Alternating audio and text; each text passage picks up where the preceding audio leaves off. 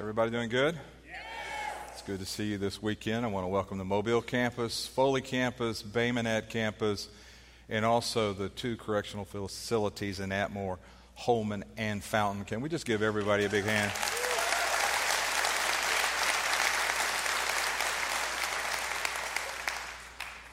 Thanks for choosing to worship with us this weekend. We are excited about this series, so we're, we're going to spend eight weeks just focusing in on Jesus, and uh, we're going to grow together. We're going to learn a lot together. I, I really, uh, the song these guys did, I have to tell you a little bit about this song uh, that you heard uh, Pastor Jonathan at each of your, each of your campuses introduce. Um, back in July, we did a, a first Wednesday, and we taught on healing, and we had quite a few things happen that night. A lot of ministry, a lot of people healed.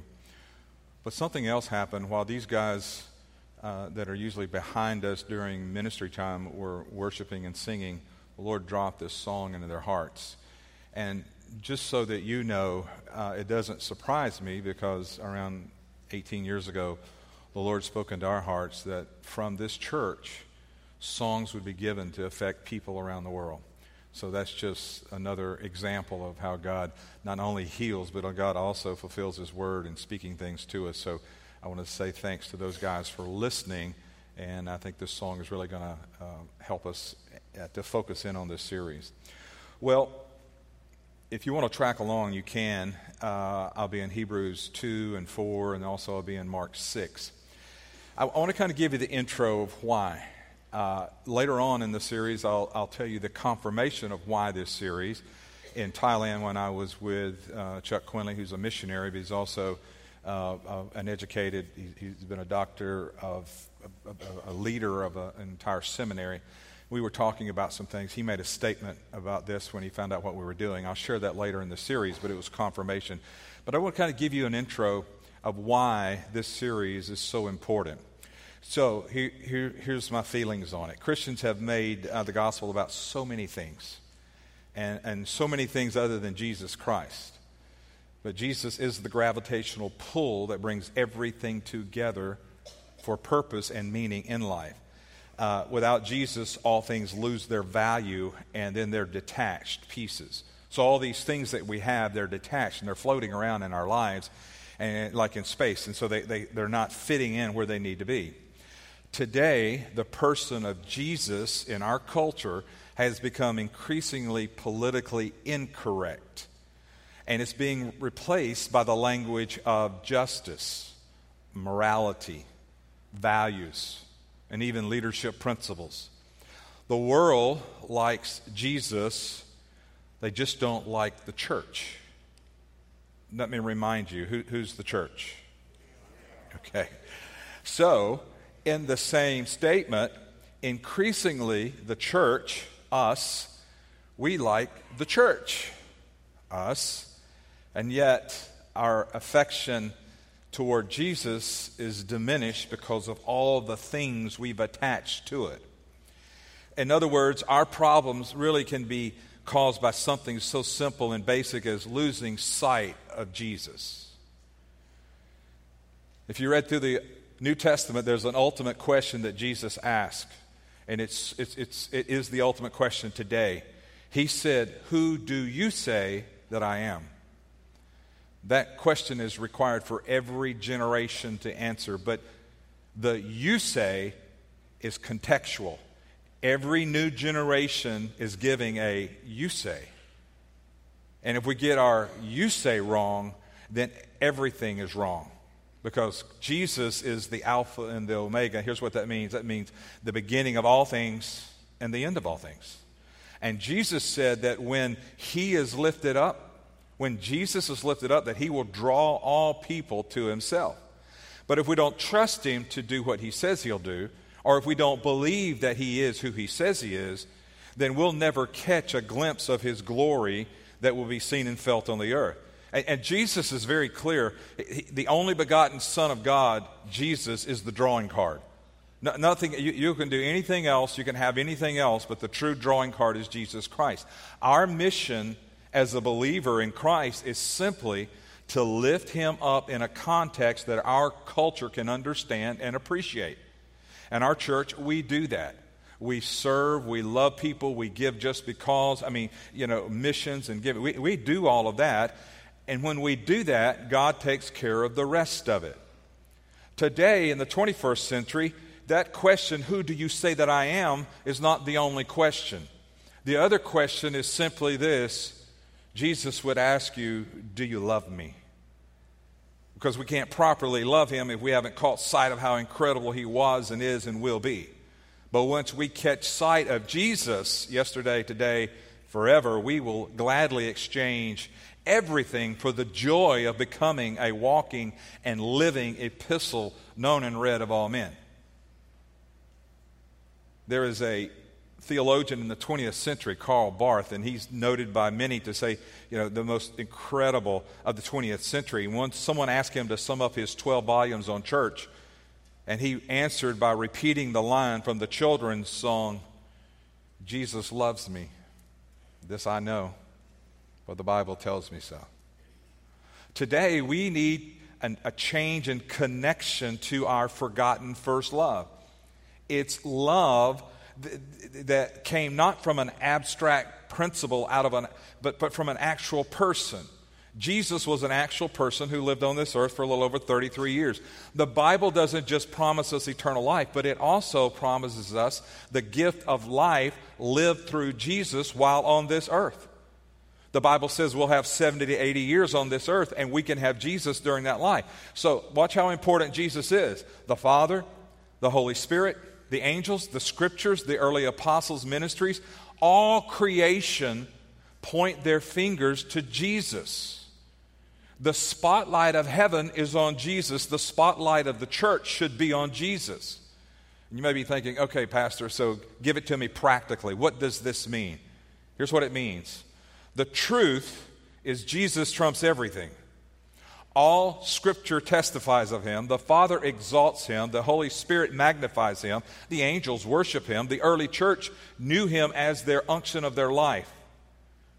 So there's only one reason a Christian would not be occupied and consumed with Jesus is because that person's eyes have not been open to see his greatness. We need scales to fall from our eyes. We have too many things in front of us, too many things con- conflicting with what we're supposed to be the main thing. And, and, and we need the scales to, so we can see the greatness of our Lord. Then we will understand that He dwarfs every competitor. All these things in our life, they're, co- they're, they're competitors against Him.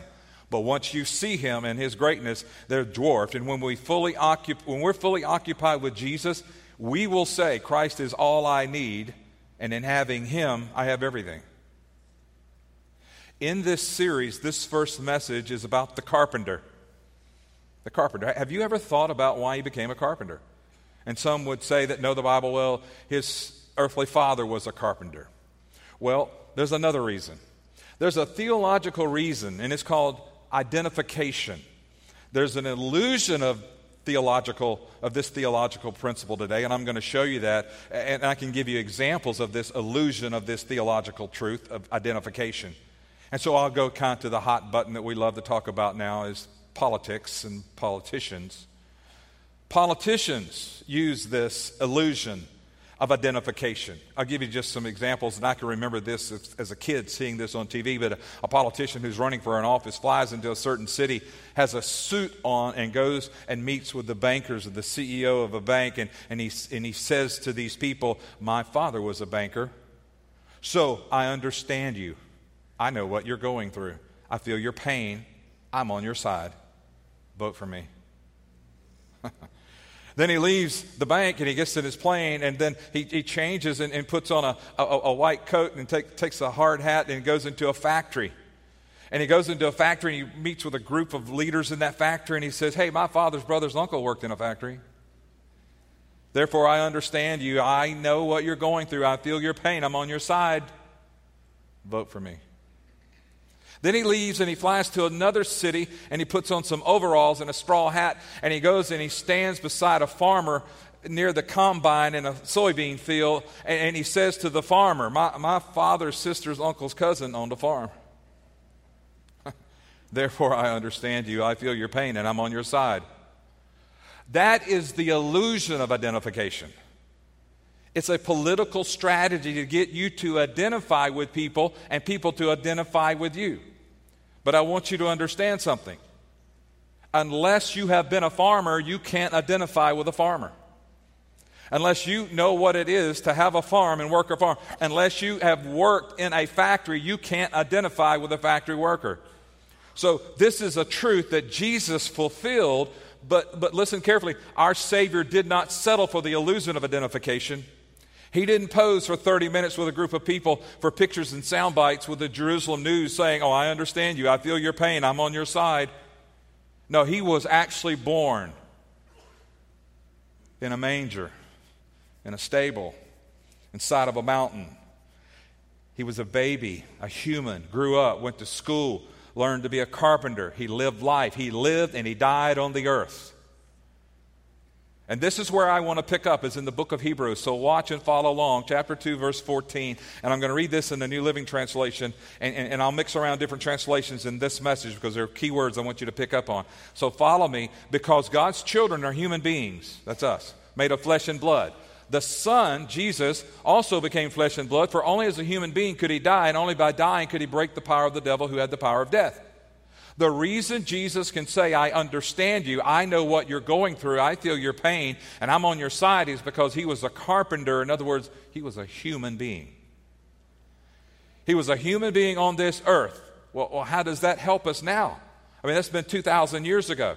Well, look at chapter 2 in Hebrews, verse 17. Therefore, in all things, he had to be made like his brethren, that he might be a merciful and faithful high priest in things pertaining to God to make propitiation for the sins of the people. For in, the, for in himself he suffered being tempted. He's able to aid those who've ever been tempted. Anyone here ever been tempted? 42 of you. This must be the highly sainted group. Jesus, our Lord, was tempted, and he's able to help those who have been tempted. The good news is, we just read about someone, our Lord, who's able to aid those who are being tempted.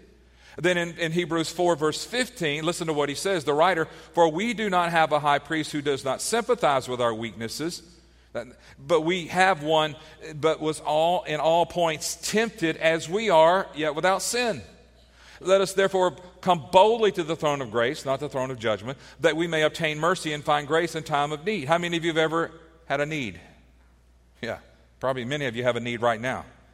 Guess what? You can find help in time of need because you can come boldly to a throne of grace. You can come boldly because Jesus is a merciful, watch, sympathetic high priest. He understands because he has been a human being. It's like this, and, and you could pick just about anything, uh, uh in, in, in, anything that's going on in your life, but let's just say that you have experienced cancer in your life and you've been through the treatments and you've overcome, and you talk to someone and you pick it up that they've been through that, all of a sudden it's an instant bonding and sympathy because they've been through something you've been through.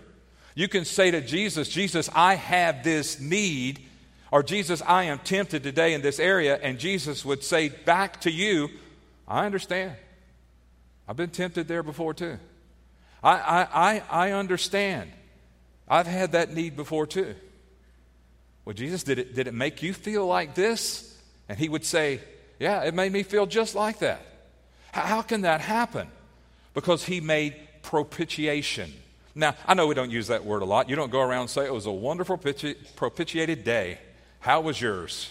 We, we, we, don't use that word. So let me just tell you what it means and let me show you how it applies to us. It simply means to completely satisfy the wrath, judgment, and justice of God. Jesus became the propitiation to satisfy the wrath, the, just, the, the judgment, and the justice of God. Why? Because the blood of animals in the Old Testament could not satisfy, it only covered. So uh, understand this when we are a sinner, when we have not accepted Jesus Christ, God is a, he's the offended party. It, when it comes to sin, he's the offended party. Why? Because he is totally perfect and righteous, and our sin has offended that righteousness. So, if you picture the scales, if you would, our sin has tipped the scales of justice, and they, they can be tipped back to level. Not by animal sacrifices in the Old Testament, but because of Jesus Christ, because no animal sacrifice could get the scale back to level. So here's what happened our sin is on one side of the scales, and Jesus' righteousness is put on the other side. Therefore, God's judgment and wrath and justice has been completely satisfied in Jesus, and that is, watch, that is for all of your sin. All of your sin. In other words, that includes, if you happen to sin tomorrow, that includes that tomorrow. If you happen to sin in two weeks, that includes that. If, if, it didn't include all of our sin, then Jesus would have to go back to the cross again and again and again. But it's already been paid for if you make if, if you sin tomorrow god is if you are a believer and you sin tomorrow and, and which a lot of us will god's not mad at you He's grieved. Why? Because he doesn't want you to go down that road again, but his wrath has been satisfied because of Jesus, and that's what the word propitiation means. And the reason that it's a throne of grace is because the one sitting on it, Jesus, has been a human being, and the propitiation, him giving his life, that's all been taken care of. But understand, the reason it's a throne of grace is because he's been a human being, and therefore he understands and he can extend grace that no one else can. You understand? So here's what happens Satan comes along, he wants you to think that you're worse you're the worst one. You're so bad, you shouldn't even come to church. I mean, you shouldn't even come and sit with all these holy people. Look around. This is the holy group. You shouldn't come sit with all these perfect holy people. But, but you see, God wants you to know you're, you're, you're not as bad as you think you are. Because when you come to a throne of grace, there's not judgment, but there's sympathy. Because the one sitting on the throne says, Oh, I, I know what it's like to live in a fallen world. I know what you're feeling. I understand and you, you're doing better than you think. So he became a carpenter, a human, so we could identify with him. So here's what I want to do in this message, very simply, very quickly. I want to identify three big areas that he understands and can relate to you today. Here's the first one Jesus understands relationships. Relationships. In Mark chapter 6, verse 3, that you're, going, to see some of the, you're going to see some of the family of Jesus in this, okay, in the next few verses. So watch. Then they scoffed. Jesus is sitting there teaching, and, and, and he's, he's just a carpenter. You're listening to this guy. He's just a carpenter, the son of Mary. And the brother James, Joseph, Judas, and Simon and his sisters live here right among us, right around the corner. And they were deeply offended and refused to believe in him. Now, in this text, he's called the son of Mary. That, that's out of line in the Hebrew, the way it would do. It should have been the son of Joseph. You would say the man, you wouldn't say the woman. I'll, I'll tell you why that's unusual. I'm going to come back to that at the end of the message. But let's talk about relationships. Jesus had four brothers, he had at least two sisters, and, and, we know they got along perfectly. How many of you have kids? Come on, don't be ashamed. Your kids get along perfectly, right? Never an argument, never a squabble, nothing. So, so, so did theirs. And so Jesus understood what it was like to have his brother duct tape him to the bed. I mean, he, he knew. He understood what it was like to have a sister who was the tattletale and went around and tell mom and daddy everything. He, he grew up in a family where everybody had to do chores. And, and, and then how many times did all of his brothers and sisters hear Mary, his mother, say, Why can't you just be more like Jesus? and think of all the pranks Jesus could have pulled. They're at the swimming pool, the community swimming pool, and he's standing there on top of the water and said, Yeah, y'all can do it. Come on. Relationships. Watch. Watch. Because a, a, lot of you are in this category right now. He understands what it's like to be single. If you're single, Jesus understands. And somebody in the back of their mind says, Yeah, but he doesn't understand marriage. Oh, yeah? You want to think about that? You sure he doesn't have a wife? The Bible talks about the bride of Christ, the church. Revelation 22 and 1 says, I will show you the Lamb's wife. Well, he, he doesn't know anything about children. Oh, yeah? Jesus is God. You sure he doesn't know anything about having children? We're all his children. In fact, he knows what it's like. You probably don't. He knows what it's like to have disobedient children. You can't relate to that. Yours are all little perfect angels, right? He understands what it's like to have a family.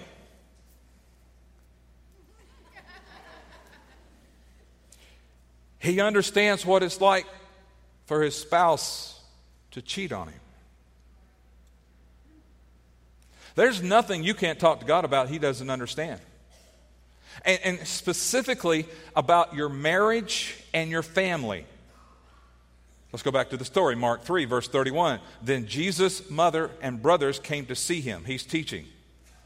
They stood outside and sent word for him to come out and talk with them. So there's a crowd sitting around Jesus, and someone said, Hey, your mother and your brothers are outside asking for you. And Jesus replied, Who is my mother? Who is my brother? I'll show you the humor I see in that. Uh, my humor is weird, I know. Then he looked at those around him and he said, Look, these are my brothers and my mother and brothers. Anyone who does the will of God's will is my brother and my mother. He's teaching a group of people in a room. They come in and say, Hey, Jesus, your family's here. And in South Alabama, he would be saying, That's not my family. Y'all my family. Have you ever felt that way? Isn't that your brother? That's not my brother. Isn't that your brother in law? That is not my brother in law. That's an alien, okay? That is not.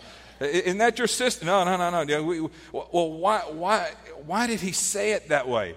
Well, why were they there?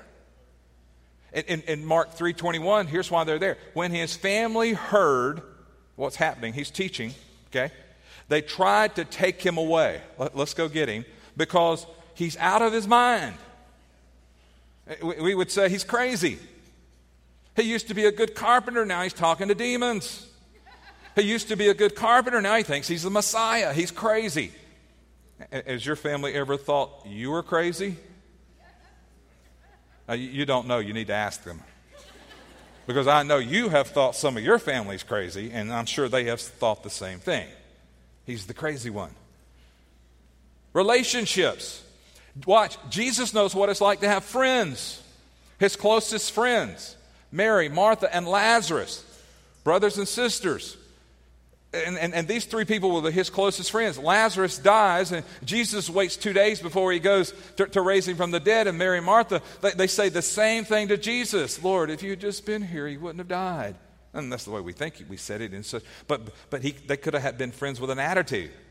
Well, if, if you knew, but you waited around, and if you hadn't waited around, you would have been here. And then they posted all over Facebook, you know, look what he did and what he didn't do. he knew what it was like to have his closest friends desert him, the disciples. They leave. He knew what it was like to be betrayed. So here's my question for you. My question is when are you going to talk to him about your relationships? When are you going to talk to him about your marriage relationship, your family relationship? When are you going to talk to him about it? Because he understands all relationship problems. He understands completely. And he's at your beck and call. Number two, Jesus understands work. You may have to explain that word to your children. Most children today do not understand that word. Work. He was a carpenter. It's kind, of, it's kind of like the dad I heard tell the story that his teen had the first summer job and he goes and he works and he's coming home every day telling mom all these stories and he's telling mom, I, man, I cannot believe. Uh, I, he was shocked. That, they asked him to work so much at work. And dad came home and said, That's why they call it work. Jesus understands what it's like to get up early and stay late. He was a carpenter, he worked, he sweated, he worked long days. And we see all of these pictures of people who drew this beautiful setting of Jesus where he looked like an angel and he's wearing a robe. And I just wonder what he would look like today in jeans and a t shirt with a tool belt. I, I, I mean,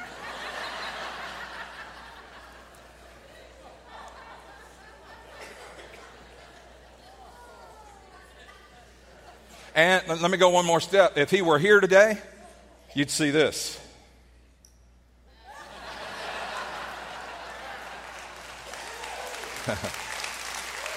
if he were here today, he'd be all about City Hope, I'm telling you.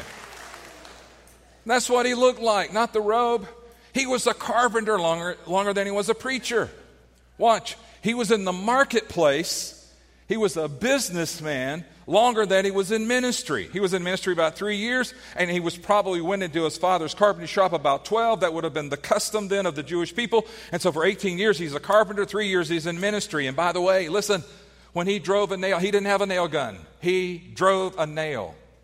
When he cut a board, he didn't have a power saw, he cut a board. Jesus worked. He had calluses, he had blisters. He worked.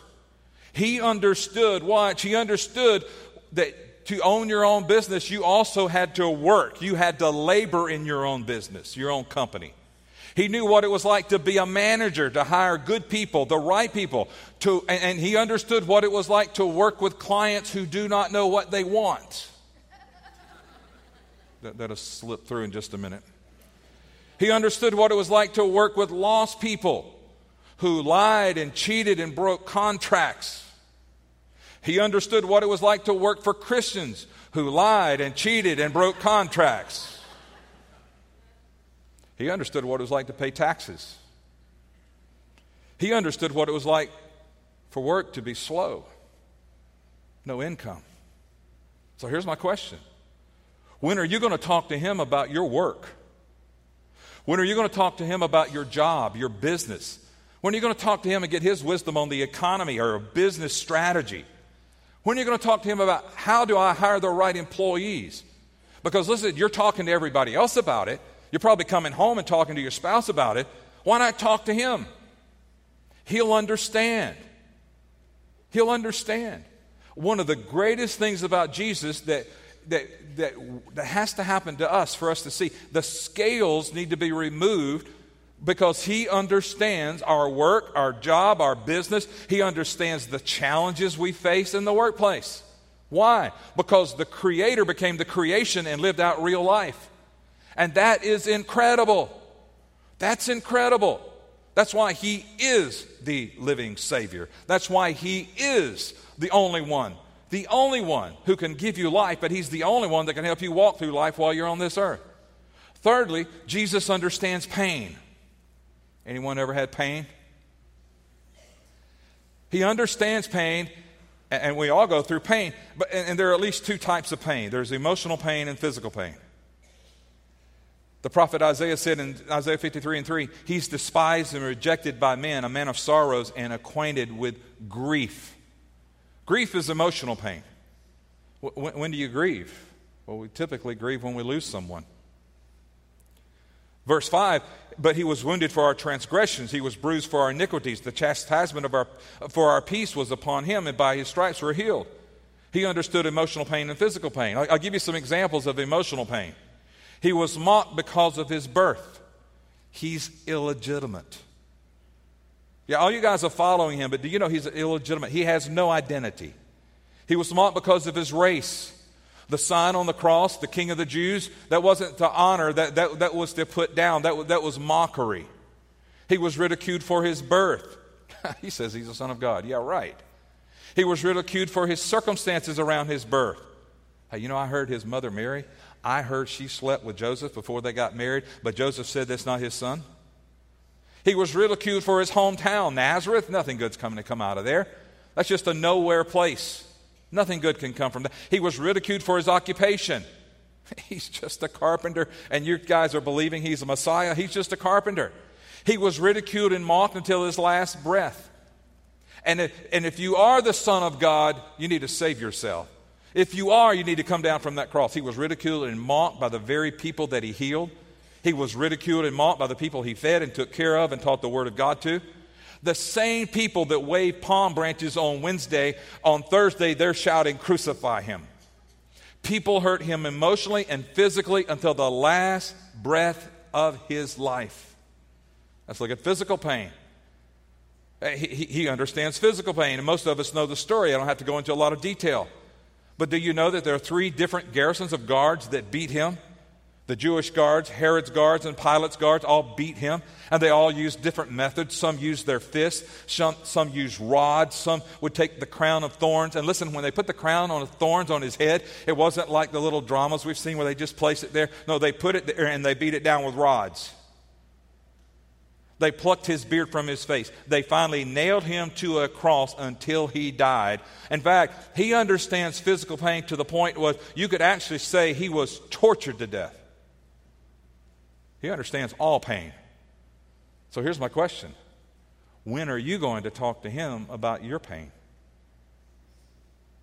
Because he understands physical and emotional pain.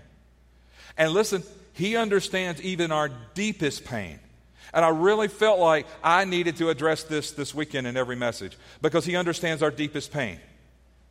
Let, let, me, let me show you what I mean. I mentioned this earlier. In the book of Matthew, Mark, and Luke, when the crowd came and talked to him when he's teaching, the phrase was used, Isn't this the son of Mary? which is not typical. It should have said the son of Joseph, but they say the son of Mary. In another instance, in John, another story, while Jesus is teaching, the crowd said, Who is this teaching? Isn't this the son of Joseph? Well, let me explain the difference. John records the first two years of Jesus' ministry, while Matthew, Mark, and Luke record the last year. Yeah, but they come first in our Bibles. They do, but chronologically, it's not that way. Okay? So Matthew, Mark, and Luke write about the third year of Jesus' ministry. John writes his book, watch, after all the disciples have been martyred. They're all dead. And he's, he's reading this later on. He reads Matthew, Mark, and, and Luke's versions, and they're good, but they record the last year of Jesus' ministry. So, what John does is John writes about the first two years of Jesus' ministry because there's no record of it. And so that's why in John, you, you have all of these things that are not in the other three Gospels. That's why the other three Gospels are called the Synoptic Gospels, which means familiar, similar. So, in, in John, that's why you have the story of the water turned into wine. It was in the first two years. The, the conversation with Nicodemus the, the, the woman at the well, the, the, the man at the pool of Bethesda, the, the, the blind man, Lazarus. That, that's why you have that story in John. All the Gospels start with the birth, end with the crucifixion, but the ministry part, as I want you to see, is because Matthew and Mark say, "This isn't this the son of Mary?" And, and, that's the third year of his ministry. But John is recording the first two years of his ministry, and he says, Isn't this the son of Joseph? Why did he say it that way? Watch, watch where I'm going. Do you know, you probably do, you know that on the cross, while Jesus is dying, he, there's seven things that he says, seven different phrases. One was when he looked at John, the beloved, the youngest disciple, he's there. Jesus knows, because he knows everything, John is going to outlive everybody else. So he looks at John and says, Behold, Mary, your mother. Jesus is about to die. He looks at John and says, Okay, Mary's going to be your mother now. He said to his mother, Mary, behold John. And it says, From that time on, Mary went home to live with John, and she lived with him until she died. Now, that, that would be a strange thing if Mary's husband, Joseph, were still alive. He, he's not alive, but there's no mention of him in the Bible dying. But there are historical documents of the day that said Joseph died during Jesus' ministry. He probably died in those first two years where John was there and he's writing about it. Why is that important? Because it's this way Have you ever lost someone close to you? A mom, a dad, a child, a brother, a sister. Jesus now understands. Because he knows what it's like to put his arm around his mother and take her home from the grave of her sweetheart. He understands. But watch. This happened during his ministry. That tells me then that Jesus could have raised Joseph, his earthly father, from the dead. But he didn't. Why? Because he experienced the death of a loved one too so he could be fully sympathetic as a high priest to each of us in our grief. We can handle a lot of things, but when we lose a loved one, this thing of, of grief and all of this, it's heavy, it hurts. And he says, Listen, I, am to I'm gonna know every facet of pain. I'm to have experienced every piece of pain. Pain. So when you go through it, I'll be there to help you and comfort you so that he can be that sympathetic high priest for you when you go through that. So let me ask you this. While I've been talking, what's the Holy Spirit been saying to you? Because He does. When, when, when I'm talking and I'm speaking and teaching, he, he, Holy Spirit just puts things in your heart, in your mind. What's He been saying to you through this message? Not, not just about the principles. Some people just want the principles and the knowledge. No, about, about the application to my life. What's God saying to you right now? Well, let me tell you what all of us should be saying. All of us should be saying, Thank you, Jesus the carpenter, because you can identify with us as humans. Thank you, Jesus, because of that. You understand everything I'm going through. In other words, I can talk to you about it today and tomorrow and forever. So, whatever I'm going through right now and whatever I'm going to go through in my life, because our life has seasons. We grow, our kids grow, things happen, age comes in, sickness, all, all, of these things happen. And Jesus is letting you know that every season of your life, whether it's your job, whether it's relationships, whether it's your marriage, whether it's the death of a loved one, whatever you're going through, you can come to me because I have been a human and I can relate to it and I can give you the words that you need to comfort you and help you through whatever you're going through.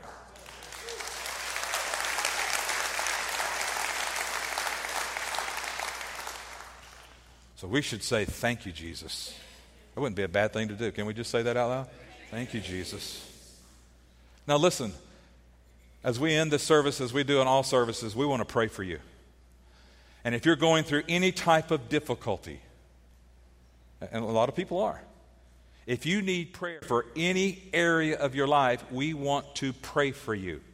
At every campus, at both correctional facilities, we want to pray for you if you're going through difficulties. And if you do not know Jesus as your Lord and Savior, we want to help you meet Him and find Him and put Him in your life. So let me say this this service isn't over until you're dismissed by the host pastor. The host pastor would dismiss you. So we're, we're, creatures of habit, and I have to touch this every once in a while. So until you're dismissed, don't move around. Don't, don't slip out and leave trying to beat the crowd, get out of the parking lot. Let, let, let me tell you why. Because this is the most important service. We've been going for about 70 minutes, and the most important part of this service is right now because people are thinking, people are praying, people are deciding do I, do I go for prayer? Do I, do I accept Jesus Christ? And if you get up and move, it is a distraction. It's a distraction. Well, they won't see me. It's a distraction in the spirit, too, because you're not respecting what's going on right now. Are you understanding the words coming out of my mouth? I'm trying to be gracious and kind.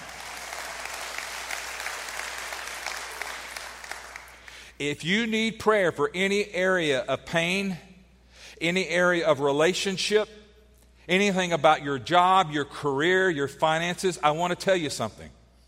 Jesus is the same yesterday, today, and forever. And He is the only one who can help you.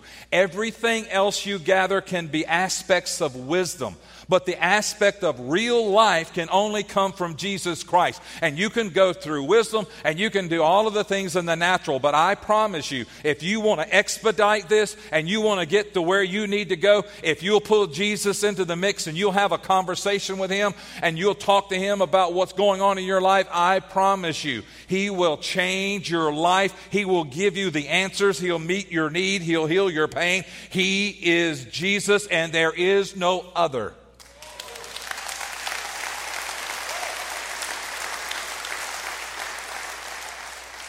There is nothing in this world you're going through that He can't help you with. Yeah, but I'm young. Even more so. I'm about to get married. Even more so. I just got married. Oh, you need a lot of Jesus. right? yeah. I'm just telling you. You need to meet Jesus. You need to get all these things out of the way. And you need to put Jesus in the center of this.